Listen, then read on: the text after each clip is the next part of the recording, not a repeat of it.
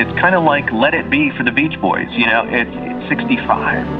And it's not because of Brian, it's, it's because of all of them.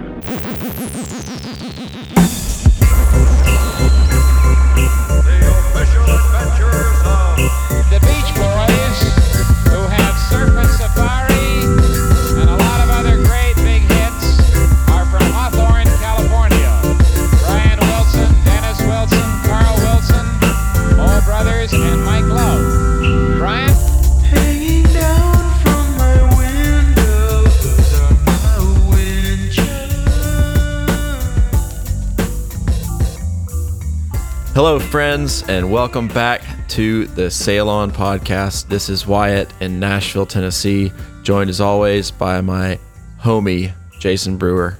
What's shaking, everybody? Well, we've been moving and a grooving, thumping and a pumping, as always. My favorite. And uh, we're, we're playing some shows with the tribute band called Sail On. And uh, we met a few fun folks at our recent shows. I wanted to say thanks to Donnie, David, and Sam for coming to see us in Huntsville. And uh, if you caught us at uh, any of those shows and you're just tuning in, well, hey, thanks for listening and thanks for coming to see us. We have a few upcoming shows this weekend in the Sunshine State. Isn't that right, JB?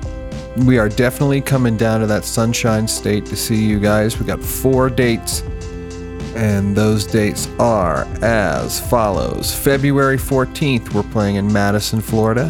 February 15th, we're playing in Boca Raton. February 16th, Stuart, Florida. And February 17th in Clearwater. If you want specifics on all those shows, head over to sailonsounds.com. Yep, would be great to see some new faces. And if you've seen us before, come on down. We'd love to see you again. Anyway, we got a lot to cover today. Uh, we are going to start off today with some emails. The first one comes from Liam and Cormac. Hi, Wyatt and Jason. Liam O'Malley here, and my nine year old son, Cormac, writing from New York City. We both really enjoy your podcasts. I knew you guys were the real deal when you devoted your third episode to Gary Usher. If you have not yet, you must find the Gary Usher teenage exploitation masterpiece, The Go Sound of the Slots by the Revels. Cormac and I are big fans of the song My Ferrari GTO.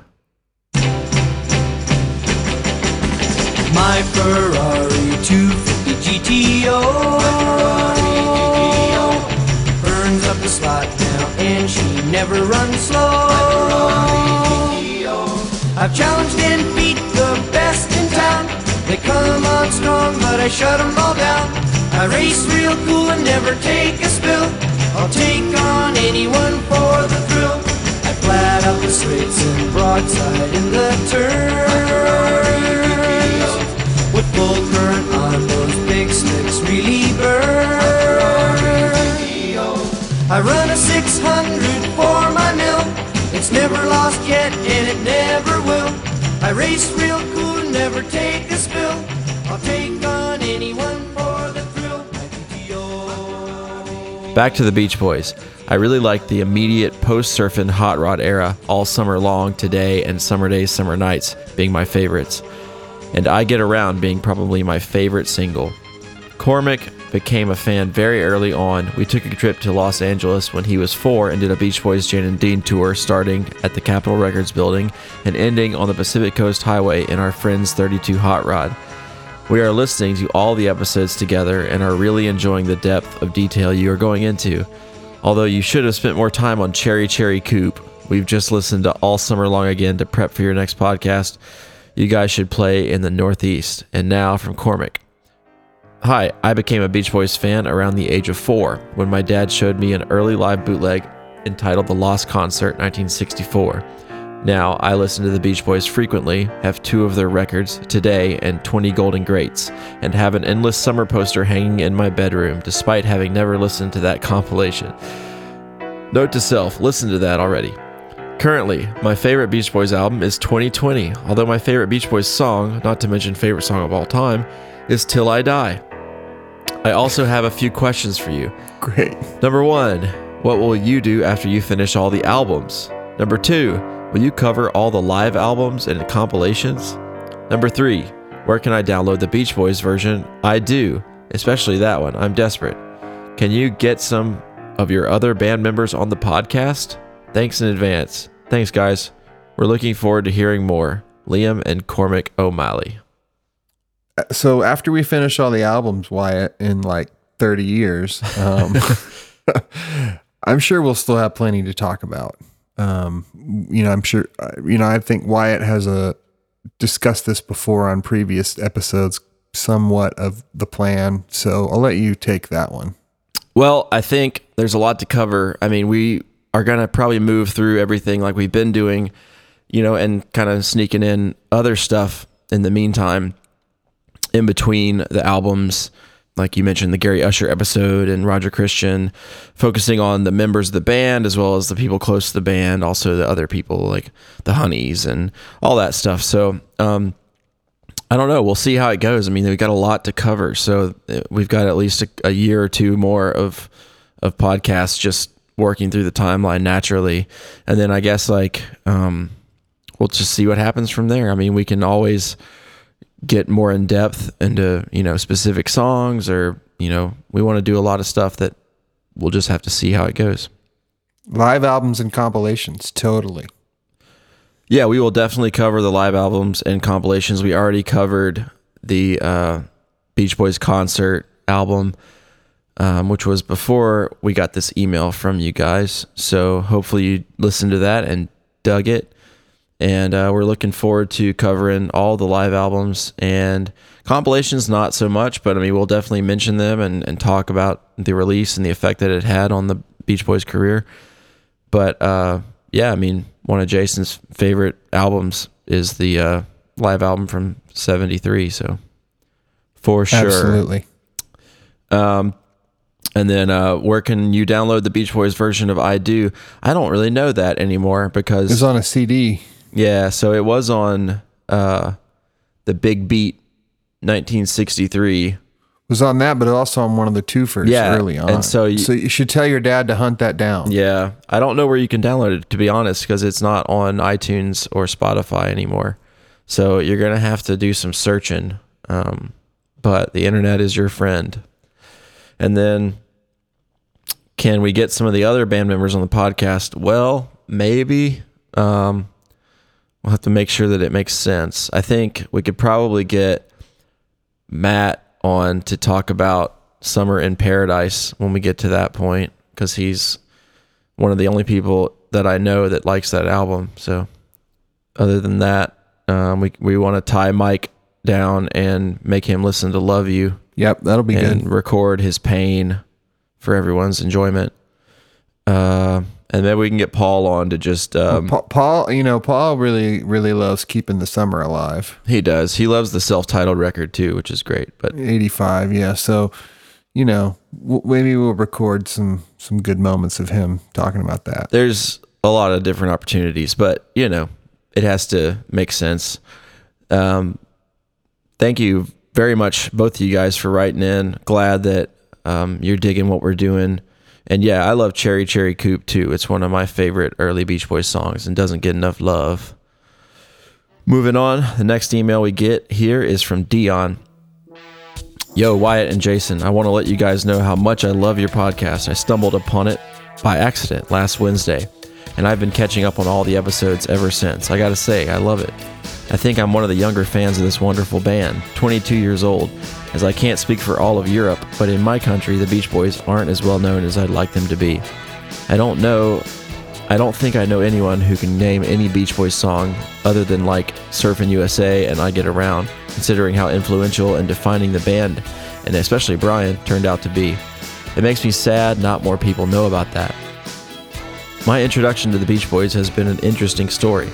I've always been very interested in complex music and vocals. My dad is a huge Queen fan, so music has been an integral part of my childhood. Although they make very different styles of music, I think you agree with me that both bands have a certain complexity to their song. Every time you listen to a song, you hear new details and layers that you've never heard before. I like to believe I was programmed to love the Beach Boys from a young age.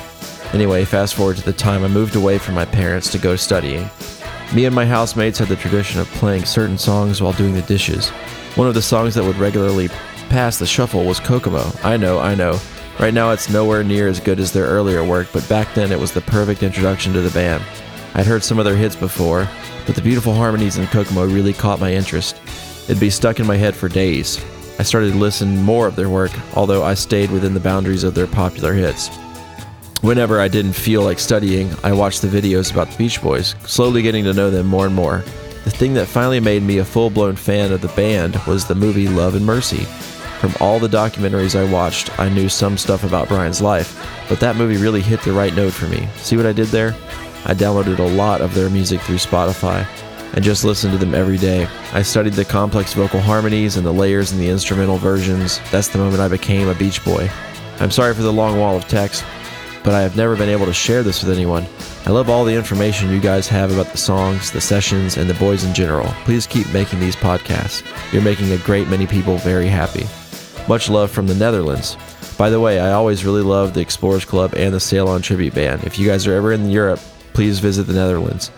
I could really use a reason to take some friends to see a Beach Boys concert, kinda. Kind regards from Dion. Wanted to zero in on one great thing you said there, Dion, about how the Love and Mercy movie really kind of brought you full circle into being a fully uh, invested fan. I mean, that movie did a lot of great things for you know resurgence of interest in the band for sure. And i know it was super well done and, and super kind of encapsulated the whole brian wilson thing. So it's pretty pretty awesome that's what brought you in. Um, i was i was really curious when the movie came out i was kind of thinking well i know i'm like a super beach boys fan have been for a long time so i wonder what someone who maybe is just a casual fan would think of this and it's really cool to hear when people say, yeah, that movie really kind of put me over into being a fan. So that's great. Thanks for the awesome email.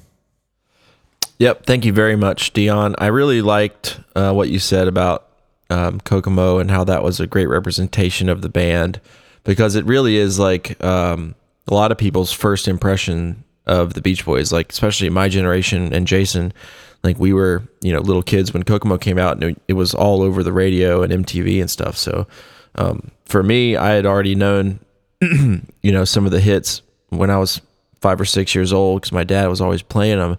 But seeing the Kokomo uh, video and hearing Kokomo all the time was really like you know it became such a a big part of my summer. You know when I was a kid, and then kind of backtracking from there and being educated by my dad uh, was really really awesome, and uh, I still have a soft spot for Kokomo, um, despite all the the cheesiness.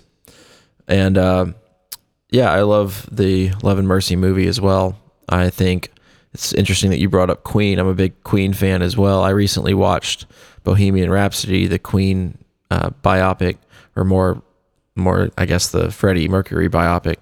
But I really enjoyed it, but I felt like there was a lot that they did that I would have rather them um, left out or you know done in a different way because there were some weird things going on with the timeline in that film and uh, not to give anything away if you haven't seen it, but um, it just kind of bothered me. There were some things that just weren't true, and they kind of moved some things around in the story to make it more dramatic. And I understand why they had to do that, but I feel like you know, when I watched the Beach Boys movie, I was watching as a fan and watching as a fanatic, but also like it just didn't uh, have any of those problems for me. I really enjoyed how they presented Brian and and Melinda and the Beach Boys and everybody in the in the in the movie was represented pretty well. I think they um, did a great job with that. So um, I definitely stand by that movie. I saw it I think five times in the theater and just still watch it a good bit now. It just really makes me happy.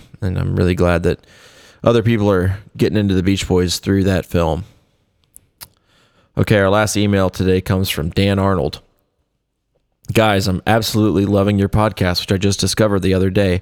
It's crazy hearing two aficionados who love Brian Wilson and his boys as much as I do, and who are dialed into the, all the subtle minutiae I've been obsessing over for 35 years.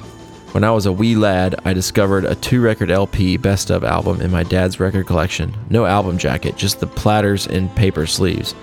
I had previously been barely aware of this group back when, other than having tangentially heard some of the hits in passing TV or radio commercial. After the first spin of those jacketless LPs, I became obsessed in due course. I started scrounging record stores for anything I could find.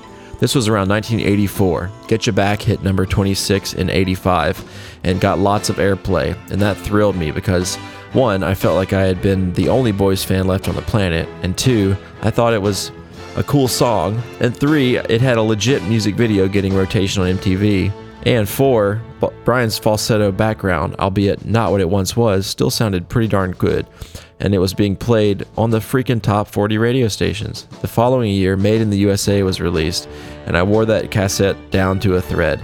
I was confirmed Brian Wilson Beach Boys junkie. When I got to college, I started a vocal group and we performed a lot of BW tunes. In 1990, we sang on all the streets all over Europe as an a cappella busking act. I worked out a cappella arrangements for Barbara Ann, There's No Other Like My Baby, and Get You Back to Beach Boys' Eyes, our doo wop set. Of course, our friends across the pond always ate up any Beach Boys material like candy. One of the greatest moments of my life was experiencing Brian Wilson live at Pier 6 in Baltimore in 2000. I loved this guy, a guy whose life and anguish I'd followed for decades, and I, like many, thought he'd never make it out alive. The stories of the legends usually have sad endings Gershwin, Belushi, Freddie Mercury, Buddy Holly, John Lennon, on and on. But somehow Brian conquered the seemingly unconquerable, and he broke the pattern. And here was, on stage, sounding awesome, being backed by an amazing young band in the Wondermints. It honestly felt like a religious experience. I remember closing my eyes so many times that night and just letting the sonic wave wash over me as I pondered Brian's life, music, and his beautiful soul. Anyway, I've got plenty of other Beach Boys interactions that were really cool drinking beers with the Wondermints in a parking lot, a dinner with Mike Kowalski after an early 90s Beach Boys show in Houston. But I just want to say that what a gas it is to know you guys are out there doing what you're doing, keeping the summer alive. Brian Wilson has easily been my biggest musical influence and hero and he and his music have made my life much richer than it would have been otherwise. Brian Wilson once said, Frank Sinatra got me through high school. Well, Brian and Sinatra got me through high school and college and life, and he's still here getting me through everything. Love and mercy. Dan Arnold from Virginia. Dan, awesome email. So cool to hear, especially about you busking on the street in the streets of Europe as an a cappella act with your friends singing Beach Boys songs. That's pretty great. A real Beach Boys tribute. Super cool. And, you know, that quote you put in on the end of your message there about Frank Sinatra got me through high school, and then you kind of uh, changed that to Brian for you. I always love that quote. So it's really cool that you brought that up. And, uh, yeah, I mean, I think Brian has brought a lot of people through a lot of times in their lives when they needed you know, the right song for those moments. So it's always super great to hear from other fans that I can relate to. Yeah, thanks, Dan. Really appreciate that email and would love to hear more of your stories anytime. So hit us up. And I'm glad you're enjoying the podcast, man. It's what we love to do. And speaking of that, if you guys love what we do and find value in the podcast, please consider becoming a patron of the show head over to patreon.com slash sailon and you can gain access to a lot of fun stuff like bonus episodes and grab bags and t-shirts and all types of stuff. So check it out. It's kind of a way for us to give you more content and also a way for you to support the show and help us keep doing what we're doing. So thanks. And i wanted to give a shout out to a couple patrons Robert Cheeley, Drive By Zuckus, Lee Parker, Troy Owens, and Matt Kaminsky. Thank you guys very much for your support. All right, so we got a brand new segment on the show. Every now and then, we're going to check in with Beach Boys historian David Beard. We've got David on the phone. So, David, thanks for being here. Tell us a little bit about who you are and what you do. Oh, I appreciate you having me on. Um, well, Endless Summer Quarterly is a Beach Boys digest sized magazine. It's uh, considered the group's publication of record. I guess that's the closest thing you can get to calling it official. Uh, it's an independent platform, uh, meaning I talk to all the Beach Boys, depending about their activities or when we're looking at something uh, in terms of an anniversary of an album and things along that line. I've been doing it for over 25 years now. Uh, it's great. I enjoy it. It's a historical publication in that we really do our due diligence in terms of diving in and, and providing the reader with uh, not just accurate information, but historic information. And sometimes that means getting into minutia. Uh, for me, I'm not a musician, so usually when I get into the minutia, what that means is uh, just a, maybe a story that hasn't been told before, or or a look at or for a perspective of an album or a song on an album that hasn't really uh, or a moment during a recording session or something that hasn't been, for lack of a better word, revealed before.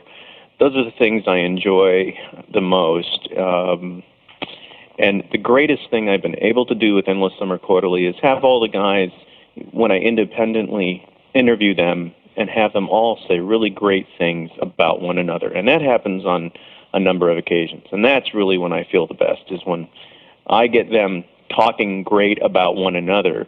When, if you were to read an article or something online, you'd think the opposite, that that's not been my experience at, at all. That's very awesome. So, what's coming up for Endless Summer Quarterly? There's a few things that are kind of in in, in the works, uh, but the thing that, and and sometimes these are.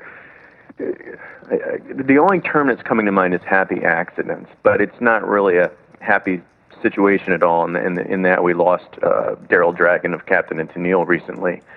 Uh, and the reason I say it's use the kind of happy accident term is that the way that everyone is kind of coming forward and talking about Daryl and it gives it, it provides such great content. So I've interviewed Daryl's brother, the only surviving Dragon brother, Doug. I've interviewed him. I've interviewed uh, Daryl's working partner uh, all those years, Toni Tennille. And I'm getting lots of pictures. It's the funniest thing because there's so many rare pictures. It's hard to find pictures of Daryl in the group, let alone Toni in the group.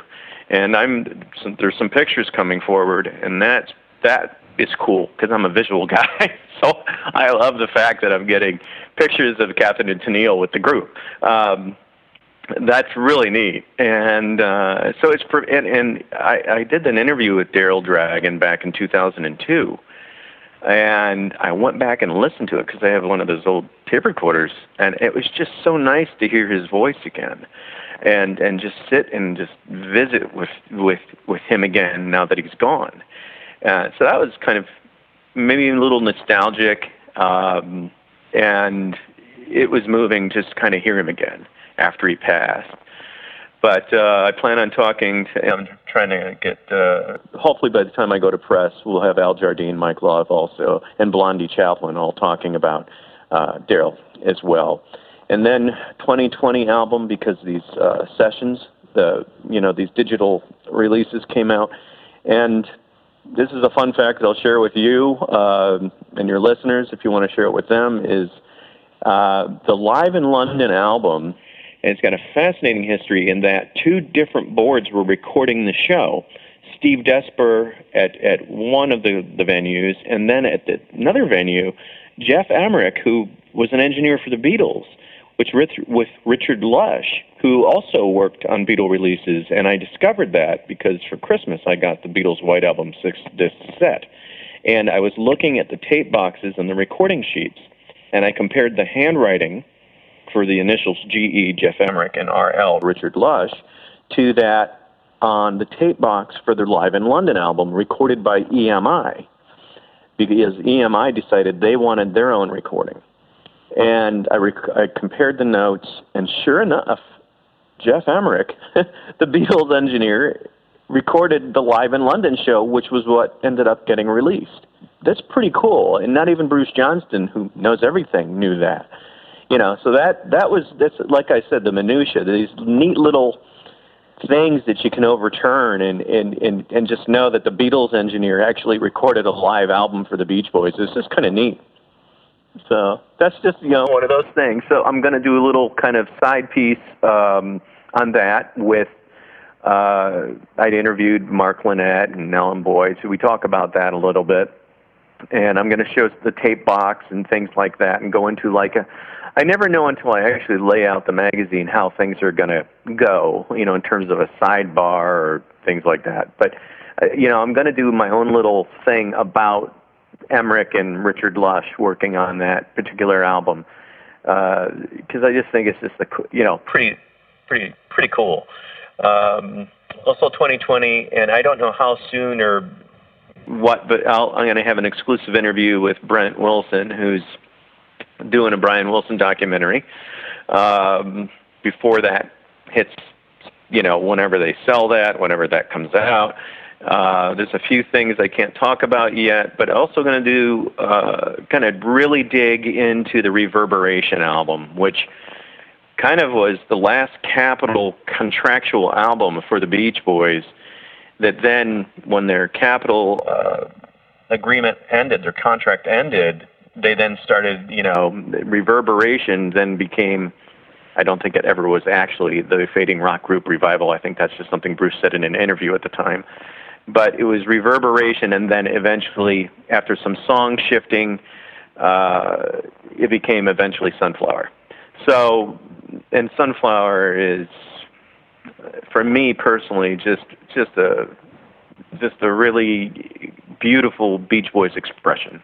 So that it's so easy for me to be uh, passionate about putting these things together because you know you have to really care about what you're talking about with the subjects. When you get, I think that's part of why the Beach Boys enjoy talking to me. They just hear that passion in when I'm talking to them.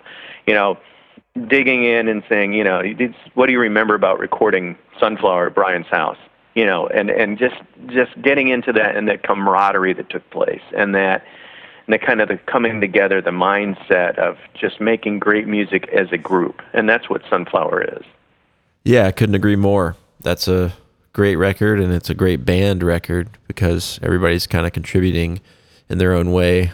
You got some great songs from Brian, but also from Dennis and Bruce. So yeah, really, really love it. And uh, that's really crazy what you found out about the the '73 record, the live record. That's amazing. Uh, looking forward to reading the Daryl Dragon interviews as well. Really sad about his passing recently. But um, how can people subscribe to Endless Summer Quarterly? It's really easy to do. Uh, our website address is esquarterly dot com. So it's esquarterly dot com and uh, you can even order right on your phone, like as if you were on Amazon Prime or something. Um, so it's just really easy to use. You find a find an edition that you like about a specific album, maybe Pet Sounds or the Good Vibrations or Friends, whatever it is. You can just kind of find that. Um, and they're mostly done by 50th anniversary. So if you wanted to look up Pet Sounds, you'd go to 2016 editions, you know, 50 years ago, 1966. So that's kind of how the magazine, for the most part, has been published. That's not always true, but for the most part. And um, we even have a Smile shop, so if you like the album Smile, you can go there, and it's just the Smile issues we've done. Then they're very easy to order. Just click on them, put them in your cart, and order away. So um, it's esquarterly.com, and there's different buttons.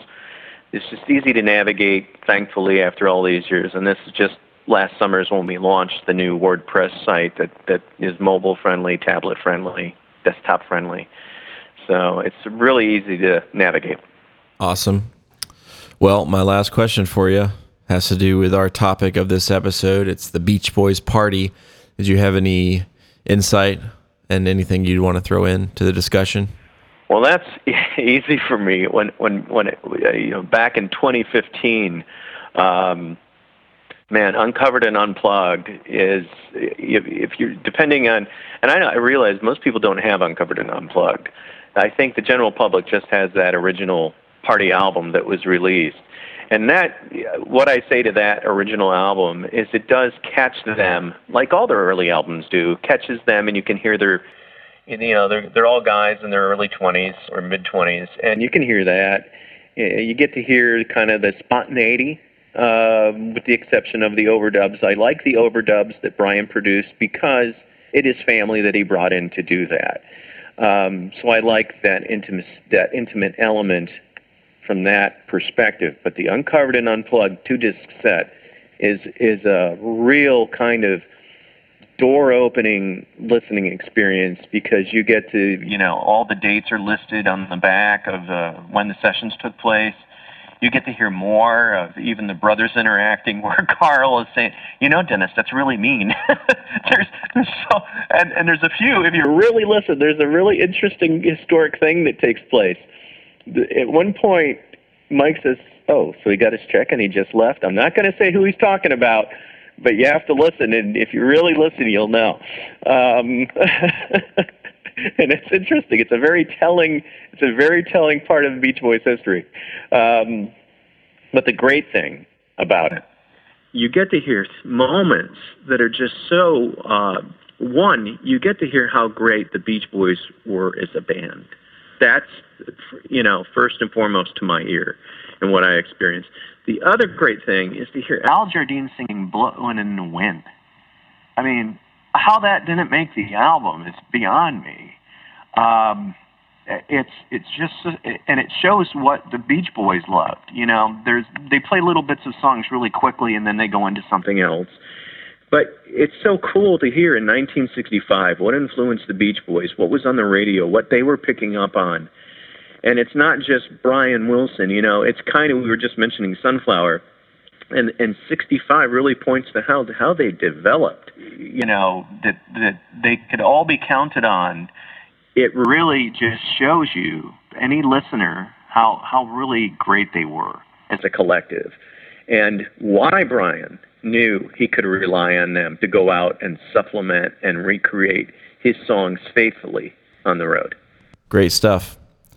Thank you for doing this. We look forward to checking back in with you. And everybody head on over to esquarterly.com. Sure, Wyatt, I appreciate it.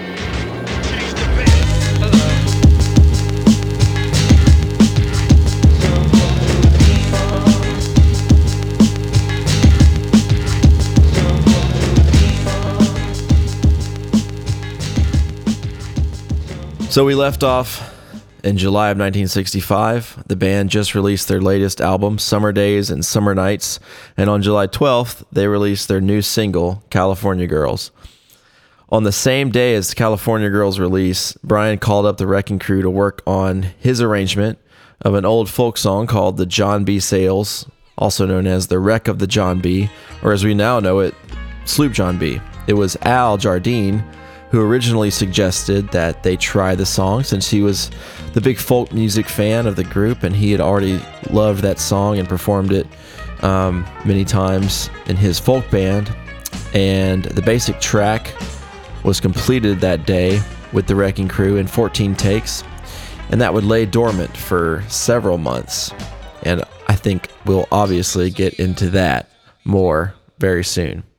But on July 19th, the Beach Boys are on tour in the South, and they played in Nashville, Tennessee at the Municipal Auditorium with the Searchers and the Zombies. So good. And I thought that was really awesome. I, dri I, I walk or drive by that place almost every day, and it's always on my mind thinking about being able to go see the Beach Boys there and the Zombies in 1965. yeah, can you imagine seeing those two? I mean,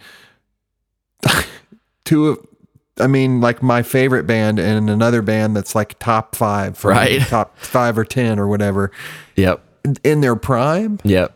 It's at unbelievable. The same time, Yeah. It's crazy, man. I just if there's if there's anyone who's listening to the, our show and it was at that show somehow miraculously, you're you're you're definitely going to be on the older spectrum of our listeners. But man, call or email or however you can get in touch with us. I want to know about this, what you remember of it. It is interesting. We haven't gotten a lot of firsthand accounts from the 60s uh, Beach Boys shows. We get a lot of people that have seen them in the 70s and 80s, but if you have seen them in 65 and and uh, remember some interesting tidbits and want to talk about it, please let us know. That would be great. Yeah, Um, if you're looking for a reason to call or write in and you're in that group, do it. Yeah, for sure. Um, but uh, I thought I I read an interesting quote about that show, um, and it said that at the hotel after the concert, the zombies taught the Beach Boys how to play football, or as we know it, soccer. And I thought that was hilarious. Um, probably in the hotel hallway, you got Colin Blunstone and Brian Wilson kicking a soccer ball around. Pretty nuts. But moving on, July 26th, back in LA, Dennis married his girlfriend, Carol Freeman. And we talked a little bit about her on a previous episode, but um, she had a one year old son, and Dennis adopted her son and would go on to treat him like his own. And they moved in together and had a farm with tons of animals. And for the time being, it was um, happily ever after. But that will be continued. In August, the Beach Boys went on a short trip to Hawaii for two shows with Dino, Desi, and Billy, who were Boom. kind of a super group of like celebrity children.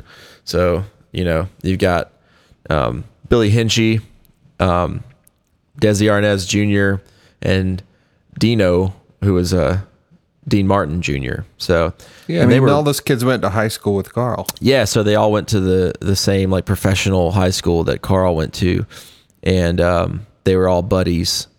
And uh, Carl was uh, dating Billy's sister Annie at the time, so really cool. And I'm sure they had a great time on that trip.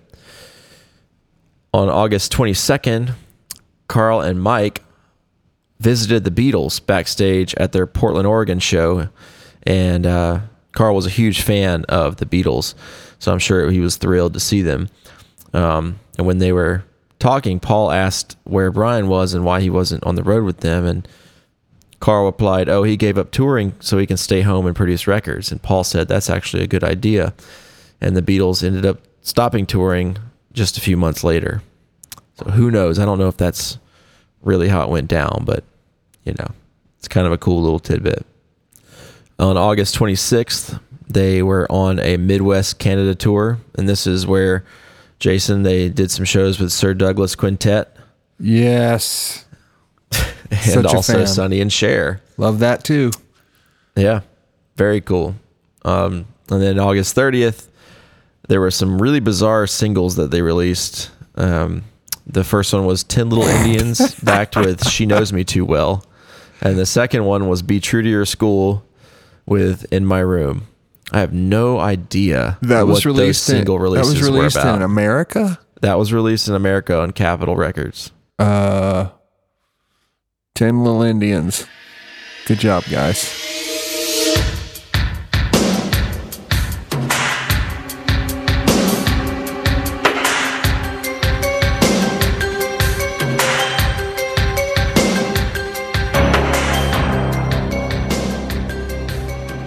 If you have any information on this Beach Boys unsolved mystery, please let us know. I have no idea. I just found like pictures of these records, so they do exist. But uh, man, yeah, let us know what is going on with these singles. Anyway, so having just released Summer Days and Summer Nights, a month earlier, Capitol was already asking for a new album for the holiday season to put out in October since they released the Christmas album the previous year. They needed something new. And Brian wasn't ready to make a full album of original material yet. As we know, he was working on some new songs and was really, really getting into some experimental ideas and spending more time in the composition and, and arranging. So he came up with the idea to make a quick folk inspired pseudo live album and to do it in the studio with fake overdubs to make it sound like it was recorded at a Beach Boys party. Um, on August 23rd through September 27th, they came in for a few sessions and gathered around with acoustic guitars, some bongos, tambourine, harmonica, and electric bass, and brought in a few friends, um, such as uh, Annie and Billy Hinsche, uh, Dean Torrence, Marilyn Wilson, Terry Melcher, Ron Swallow, Hal Blaine, and did a ton of covers and a few originals that would be whittled down to what we now know as Beach Boys Party. And just for the record, we're not going to cover all the songs they recorded because that would take us forever. And they did quite a few songs that were not put on the album. And um, luckily now it's been officially released. So if you want to, you can check out the Beach Boys Party Uncovered and Unplugged, which has pretty much everything they recorded, tons of covers. So awesome songs like um, You've Lost That Lovin' Feeling, Ticket to Ride, uh, Satisfaction, Ruby Baby. They do California Girls.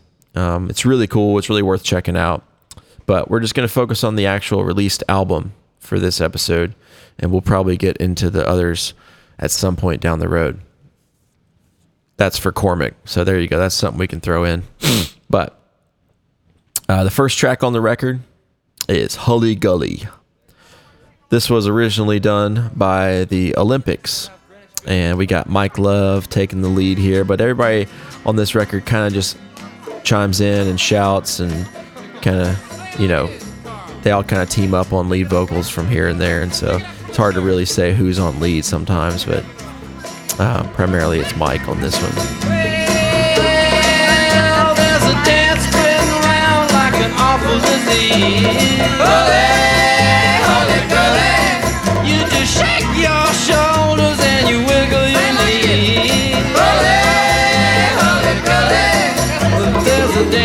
Well,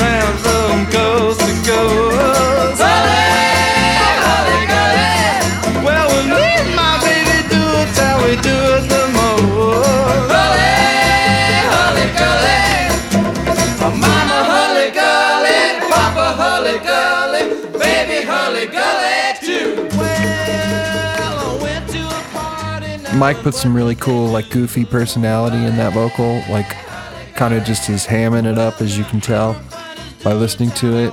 What do I think about it? I, I mean, I'm a big fan of this album, so I, I mean, I'm not rating this or, or saying anything about this pure, you know, based on artistic nature, but just as in like fun and and do I want to listen to it? Heck yeah. Um, I don't know. Hully Gully's great. They sound great. I like that. I kind of like that, even though it's just kind of like gang vocally and kind of strange in a way. It has a really big sound. If you, especially if you put some headphones on and you listen to this stuff, it really fills up the spectrum. You know, because it's not as produced. It's a lot more raw. There's a lot more like kind of in your face shouting. So you, if you if you want to put it that way. So, uh, are, are we gonna rate these? Why? Yeah. Okay, so Hully Gully on the scale of the party scale, I'm going with a solid five out of ten for Hully Gully. Yeah, so you know, generally speaking, I think um, the idea is really cool. Um, the song selection is interesting and makes sense. Um, they just kind of picked a bunch of stuff that they were listening to and songs they knew, um, and most of them were hits in their own right. So it was uh, easy to market this record. Um, Hully Gully, I think, is fine. It's not the most amazing thing in the world, but I've always enjoyed it. I've always um, liked the vocals on it, and yeah, like you were saying, it sounds great. I think they did a great job getting a really cool sound out of a really kind of sparse arrangement, and it really does sound like you're at a Beach Boys party. But for Hully Gully, um, I give it a five out of ten as well just right smack dab in the middle. Boom. Next is I Should Have Known Better by the Beatles. This was Carl's favorite Beatles song. And on both of these Beatles songs in a row, you've got Carl and Al kind of teaming up on them. And I think obviously um, Carl and Al are big Beatles fans. So I know they had a lot of fun with this, but you can also tell that Brian knows the songs pretty well and is um, really getting into it. So um, really enjoyed this. Really love hearing uh, Carl and Al on it, and uh, give it a six out of ten. Of course, it's a wonderful song, and um, they don't really do anything to reinvent it at all, but it's just great hearing the Beach Boys having a little party with some Beatles songs.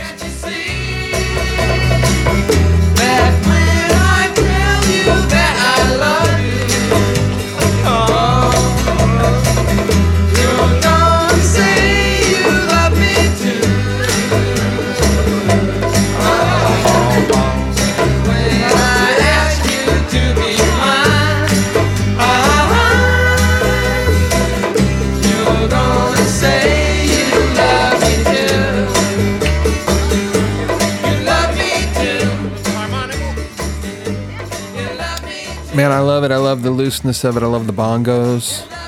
I mean, the whole album's loose, so I don't even need to say that anymore. But um, I love the bongos. Love the spirit of it. Um, I'm gonna go actually six out of ten for this on the party scale. Third track, another Beatles song sung by Carl and Al. This is Tell Me Why. And again, really, really love it. They don't do anything too crazy. Brian ad libs a couple new little backing vocal parts, but uh, really great harmonies. Um, I think that's some great bass playing by Bruce on this. Oh yeah. Uh, I give it a 6 out of 10 as well. Did you have to treat me all so bad? All I do is hang my head and moan. Tell me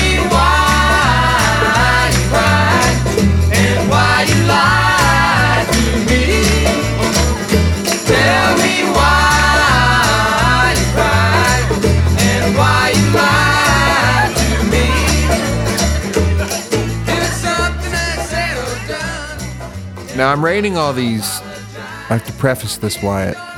I'm not rating any of this as regular Beach Boys songs, except for maybe one or two. Well, they're not Beach Boys songs. Right. I'm rating this on what I've referred to already as the party scale. That's fine. And on this party scale, Tell Me Why is a 7 out of 10. I really dig this song anyway, no matter who's doing it. So the fact that my favorite band is doing my second favorite band's awesome song, so in. So I love, I love this one. Moving on, Papa Ooh Mau Mau, the song that will not die. Back again for one last ride. So this is one that they've been doing live for a couple years now, and uh, obviously they just, you know, for some reason or another, they just keep playing it. They love it. Their fans probably loved it. It was originally by the Rivingtons, and pretty much more the same here. You got Brian and Mike taking the lead. Brian uh, hitting those crazy high notes at the end. But, you know, just some cool party vibes going on. I would probably say I give it a 5 out of 10. I wonder what I gave this on the concert album. Probably a 4 out of 10. But I'll give this a 5 out of 10. Oh, Papa Ooh Mau Mau. Stone Cold Beach Boys classic. uh, Papa Mau Mau, a staple of the Beach Boys' early repertoire, gets a 3 out of 10 from me here on Party. Whoa. I was being very generous when I gave it a 5 out of 10. I think I'm just happy to see this song go away. So, 5 out of 10. Because I'm happy to see you go. And it's been fun. But it's time.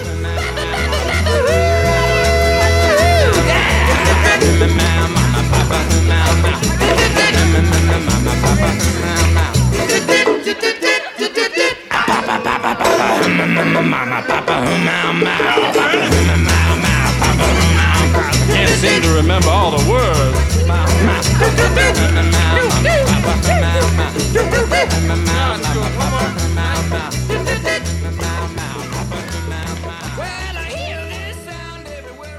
Track 5 is Mountain of Love, originally by Harold Dorman.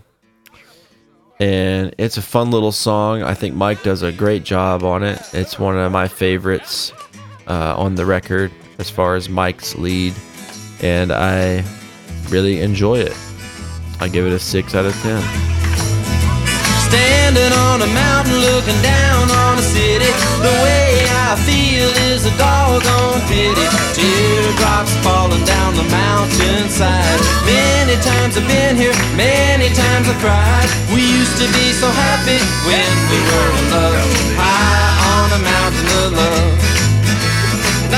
Night after night, I'm a standing here alone, weeping out my heart till the cold gray dawn.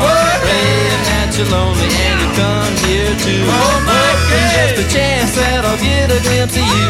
Trying hard to find you somewhere in love, high on a mountain of love. The mountain of love, the mountain of love. You should be ashamed. You used to be a mountain of love. but you just change your name. Way down below, there's a half a million people. Mountain of Love is a very special recording for me. Hey, when I do this, you should put like sappy music behind it.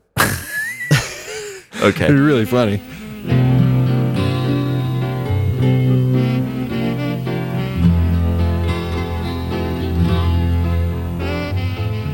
Mountain of Love is a very special recording to me.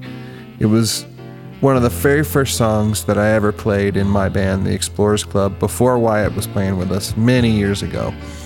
So it's always had a really special place in my heart. And the Beach Boys version is my favorite version, not the Johnny Rivers. Johnny Rivers is fine. But I love Mike Love's interpretation of this, even though it's just kind of a goofy throwaway, like most of this album. I loved this version, and I kind of made up my own little version based on theirs that was very similar. And so I really am a big fan out of, of Mountain of Love. It's another seven for me.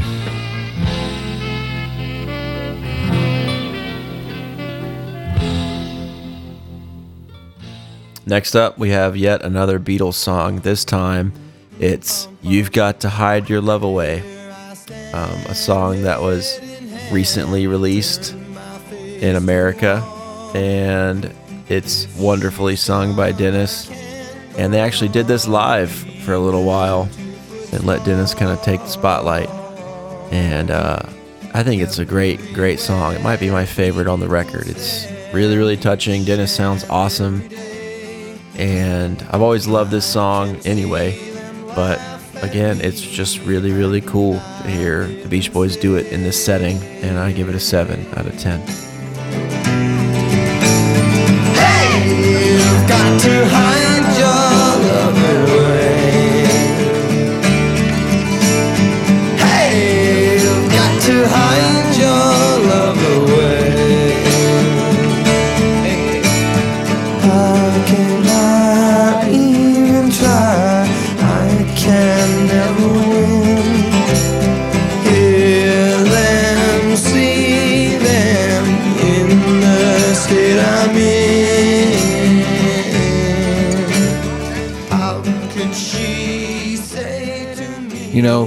Dennis singing You've Got to Hide Your Love Away is one of the most sincere moments on this record. So I'm hanging with you right there on that seven.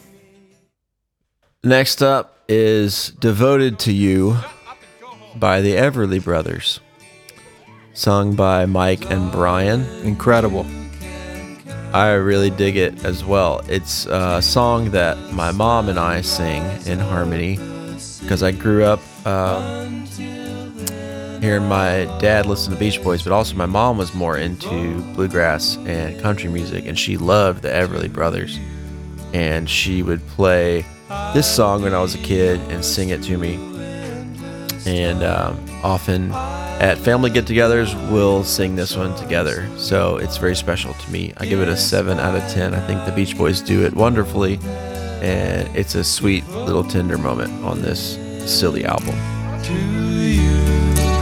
I'll never hurt you, I'll never lie, I'll never be untrue. I'll never give you reason to cry. I'd be unhappy if you were blue. Through the years, my love. I mean, on the party scale, this is a 8 out of 10. Devoted to You is easily the best track on this record. It's the best moment. It's the moment they tried actually tried to really get it, as you can tell. I love the story Mike Love told about him and Brian singing Everly Brothers songs when they were younger together, and you can really tell they just lock in. I mean, their voices, especially at this point, were pretty much their peak for both of them. Like just perfect. Yep. And it's it's so evident on this cover. And the great thing is if you can find the I believe it's the Hawthorne collection, Wyatt, that has this without the party talking on it. And I think that that also might be on that newer outtakes disc that came out. Yeah, all of that is. Right. Yep. So, anyhow, this you know, if, if you have a friend who's like kind of getting into the Beach Boys and they're wanting to say, oh, uh, what's this party record about? Point him to that song first and say, you know, take what you will with the rest of this record, but make sure you hear this because this is worth, I mean, this is worth going buying a used copy of this on vinyl or something. Agreed. Really, really love it. Flip it on over to side two, and we're starting off with Alley Oop, originally by the Hollywood Argyles. Their name is cooler Uh, than that song. This is my least favorite song on the record, but it's still fine. It's not bad. The Beach Boys do it in the way that they, uh, in the best way they can, and I think it's really fun. But it's not a great song, in my opinion. Uh, I give it a four out of ten. Cool. It's another three out of ten for me. Um, it's just you know a throwaway. It's something I can tell that Brian and Mike definitely were really into this song. I don't know about the other guys though. I, I kind of wonder Yeah. if they're sitting around thinking, "What is this?" But I know that this is definitely Brian Wilson and Mike Love. Where they connect on the universe is right here, evident in this song. Yeah, it's another like Papa Ooh Mau Mau type silly Man, they song. loved that stuff, didn't they? They do. Gosh, to this day, they both still talk about this stuff in in interviews. If you go looking for it. All right, Uh, three. Next up is "There's No Other Like My Baby" by the Crystals originally, So good. and uh, this one's awesome. This is like definitely the high point of side two, and it's really well sung and well played, and what a great song to begin with. It doesn't hurt at all, and obviously Brian really loved this record, and um, I love hearing Al sing the high harmony on it. I think that's what catches my ear the most. How awesome the vocals are, and Brian just sounds amazing. Like you were saying, he's probably at the peak of his vocal powers. Incredible. Yeah, Really great. I give it a 7 out of 10.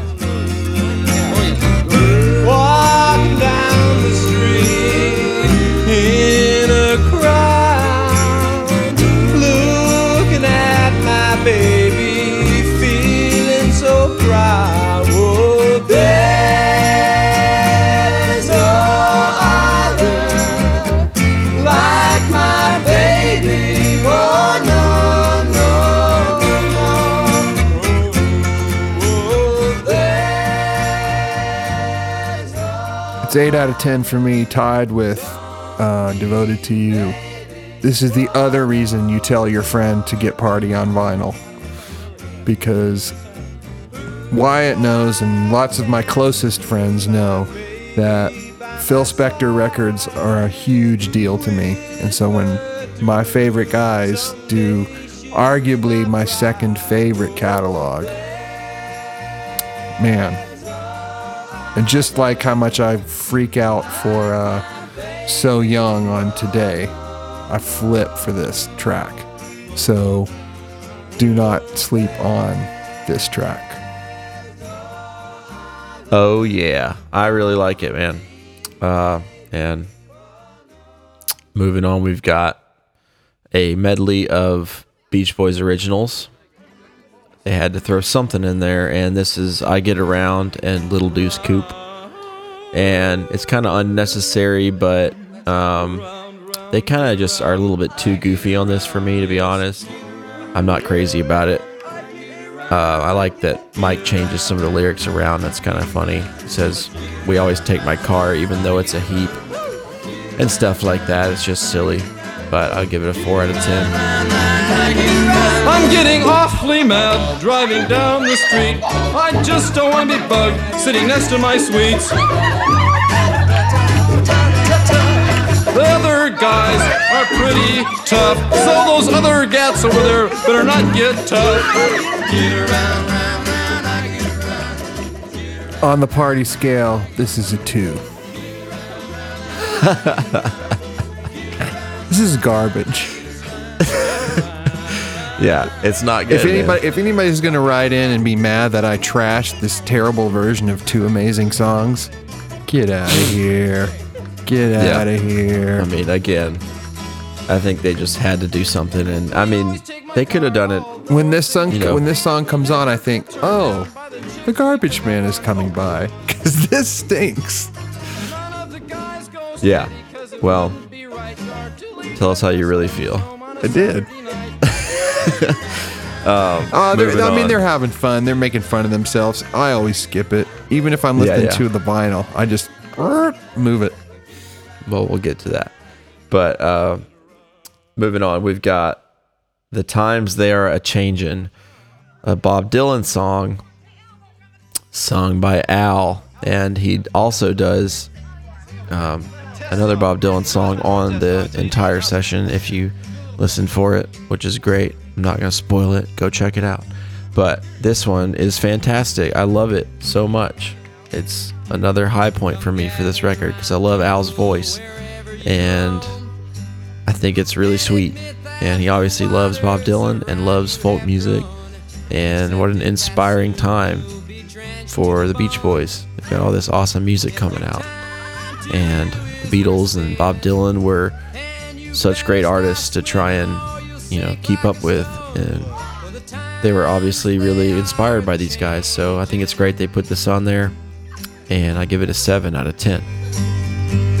Come writers and critics who prophesize with your pen. And keep your eyes wide, the chance won't come again. And don't speak too soon, for the wheel's still in spin. And there's no telling who that it's naming. Cause the loser now will be later to win. For the times they are a changing. Kidnap, kidnap. Great. Six out of ten from me. Al's really trying. He's trying to really kind of wedge that folk in there. And a funny thing is, if you listen to the session versions and this version too, you kind of get the sense that Mike Love's just tolerating this. Right, right. Uh, that's that's what I take away from it. Which shame on Mike if that was the case. But man, I love Dylan. Love the Beach Boys. Dylan and Beach Boys together. What could go wrong? Wait a minute. It did go wrong much later in their career, but that's a different story. We'll get to that. Just be patient. But But yeah, I love this. You know, six out of ten. It's great. Al just in his element. The guys in the band just having fun with it. Awesome to hear them kind of cover a message song, which is not normal for the Beach Boys. Nope. So, next up, the most important song on this record, I would say, is Barbara Ann, originally by the Regents. And this one features Dean Torrence, although he's uncredited, but we all know he's there. He's singing the lead with Brian. And I think you can hear Carl say, Thanks, Dean, on the recording. I think he was next door recording with Jan and Dean uh, in the same studio at Western, and like left the studio to go see what the Beach Boys were doing, and then just jumped on this track. I think it sounds awesome with with Dean and Brian kind of doubling the high part. Actually really really makes the song pop, and this is one of the best sounding songs on the record, I think, and what I think is the the definitive version of this song. And I don't think they were intending that at all. But when you think Barbara Ann, you think the Beach Boys, and this song was a single release in December on the 20th, and uh, the B side was Girl Don't Tell Me, which is awesome. One two punch, and I think uh, it's obvious now, but I, I think I bet they were surprised at how well this did. Now, the week ending January 29th, the song leapt from number 15 to number 2, and it was in position to replace We Can Work It Out by the Beatles as the next number one song, but My Love by Petula Clark So unexpectedly vaulted into the number one position. It's a big song. Yeah. So it stayed at number two, but um, it reached number one on Cashbox, and it was number three in the UK. It was their high. It was their highest charting UK single to date. They, I mean, they didn't hit their peak there till right starting with this. Exactly. We would continue to see that love grow over the next year or two. And uh, it topped the charts also in Germany, Switzerland, and Norway. It was the Beach Boys' biggest hit in Italy reaching number four. So a really big, big hit all over the world for the Beach Boys, and that um, is pretty crazy considering it's a cover and just kind of a throwaway, you know, contractual fulfillment release, basically. They didn't want it out as a single. Yeah, I mean they, they had to have a single though, and they they obviously they recorded a single to be released, and we'll get to that next time. But um, the little girl I once knew was going to be their new single, but this ended up being a big hit, and that's great because it opened up some some more doors for Brian to do what he wanted, and uh, I really dig it, man. It's a it's a fun song. I know it's um, kind of played out at this point, and man, I I can't say that you know I could even recall what the Regents version sounds like at this point because I've heard the Beach Boys version so much, but um, I like it a lot, man. I give it a six out of ten on this record. Oh, on the party scale, this is a 7 out of 10 for me. It's definitely the definitive track on this record, as you were discussing. This song always sounds like either something that came out of the 50s or totally folk rock 60s, depending on which mix you hear. I know that sounds strange, but because if you listen to like the more modern remastered and and stuff that comes out, it really captures the essence of the kind of loose folk Greenwich Village sing along Newport Folk Festival thing that Brian was trying to do with this. You know, I know that sounds strange because it's not a traditional folk style song, but it just sounds a little trippy. Like, especially how Brian and Dean are kind of a little out of tune of each other, but just out of tune in the right way. And it's kind of out of phase, even in a weird way. They're a little out of sync. So it's got a weird, trippy vibe. And I know I'm analyzing Barbara Ann really heavy here, which is ridiculous. But That's what we all do. that to I know, but all that to say, there's some real magic in this. There's a reason why this was so huge everywhere, and I know it's the cliche song and it's not the coolest Beach Boys tune ever, but this is a super important record for them. This brought as many people into the fold as any of their other songs up to this point. You go see the Beach Boys now, or when we play a Beach Boys tribute show, people flip their wigs and everything else for this song.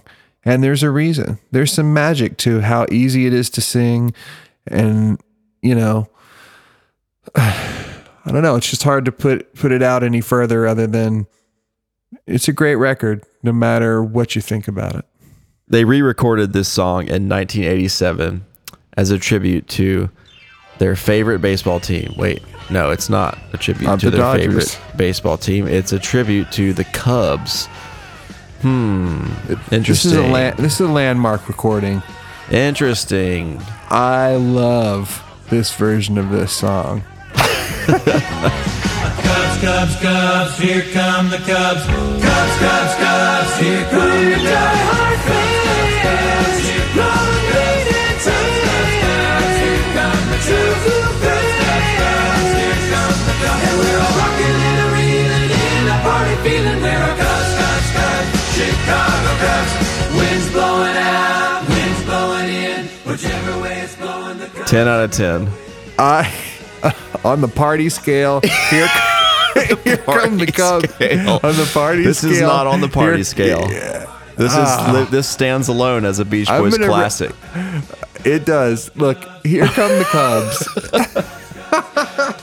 is the ultimate encapsulation of Mike Love. Here Yeah. come the Cubs is really great. Once you hear it, it will never leave you. It will stay stay with you forever. well, It it just lives in a special place in your heart for the rest of your life. So here come the Cubs, baby. I want to know how the people that were Beach Boys fans and LA Dodger fans felt about the Beach Boys doing a, a tribute to the Cubs.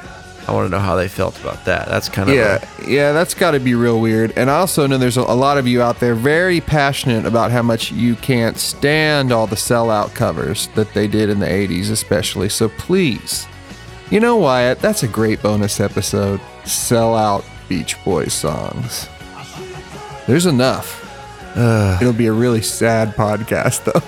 There's so many. Anyhow, Lady Liberty. Lady Liberty, Here Come Oh, the Cubs. Uh, oh, any of the the Almost Summer with the alternate lyrics about the radio station. Oh yeah, that's great. Anyway, K yeah. Earth 101. It's almost summer.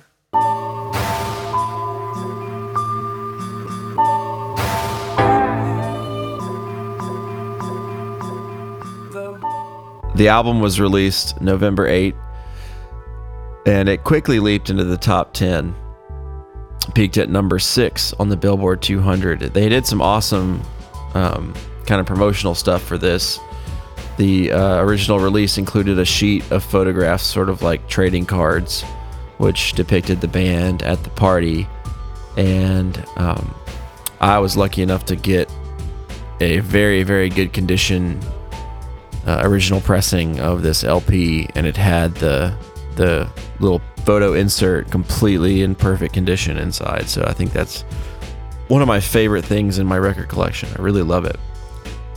And they also promoted it with uh, a million bags of potato chips, which bore the album's cover art. And I don't think anyone has one of these bags of potato chips or these like um, used bags. I think somebody was looking for one a while back, and I couldn't tell you. I didn't see anyone that came up with it. So, but I mean, they say that it happened. There are people that say they remember it and that they had it, but they're all gone apparently, unfortunately. So I'd love to see that. And uh, they also coordinated a uh, like a floor merchandiser display that contained five Beach Boys LPs, uh, and then full color window displays and full scale radio and newspaper advertising. They did a lot to pump this album for the holidays, and it did really well, obviously. Um, but I do think it's great that you hear, like like David Beard was saying, that um, you hear all the Beach Boys kind of contributing and getting pumped about these songs, and um, it really is a Beach Boys production. And Brian is calling most of the shots, but that production credit really should have been the Beach Boys because they were the ones really making this record happen. It, it just it did feel really natural, even though it was kind of thrown together in the studio. It did feel like a party, and I understand. Just like you know, when we reviewed the Beach Boys concert, I feel like you know, for a teenager at the time who would have seen this album and picked it up, man, that would have been such a thrill to like to see these pictures on the cover. Um, and the cover, by the way, is brilliant. It's it's really well designed. One of the best Beach Boys album covers, and uh, it really does look like you're just you know kind of invited to this private Beach Boys party with them and their friends.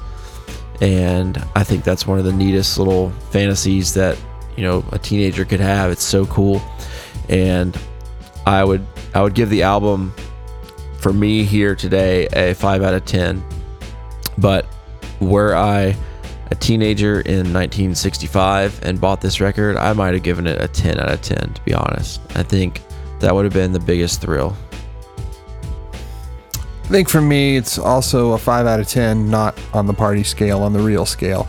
It's it's what it is. It's great for what it is. It's really enjoyable and a fun record. I've always felt it was fun, and I've always really liked it.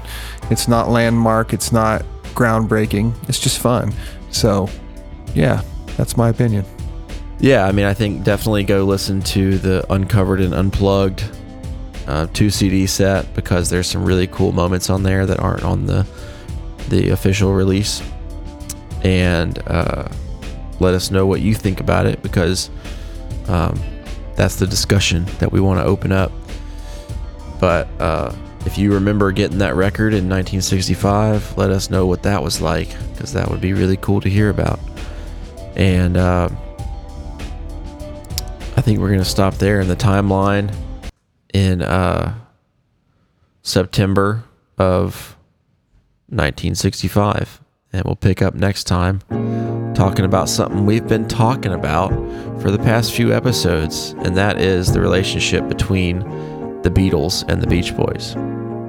So that's next time Thank you guys for listening. As always, find us on the web at sailonsounds.com or on Instagram and Twitter at sailonsounds. And then our email is sailonpodcast at gmail.com. You can leave us a voicemail at 615 606 3887. Our lovely music is provided by Will C at willcmusic.com. Thanks for hanging out, Jason. Always great to spend time with you and all our listeners. It's a joy. And we'll see you guys real soon. Sail on, sailors. Here come the Cubs.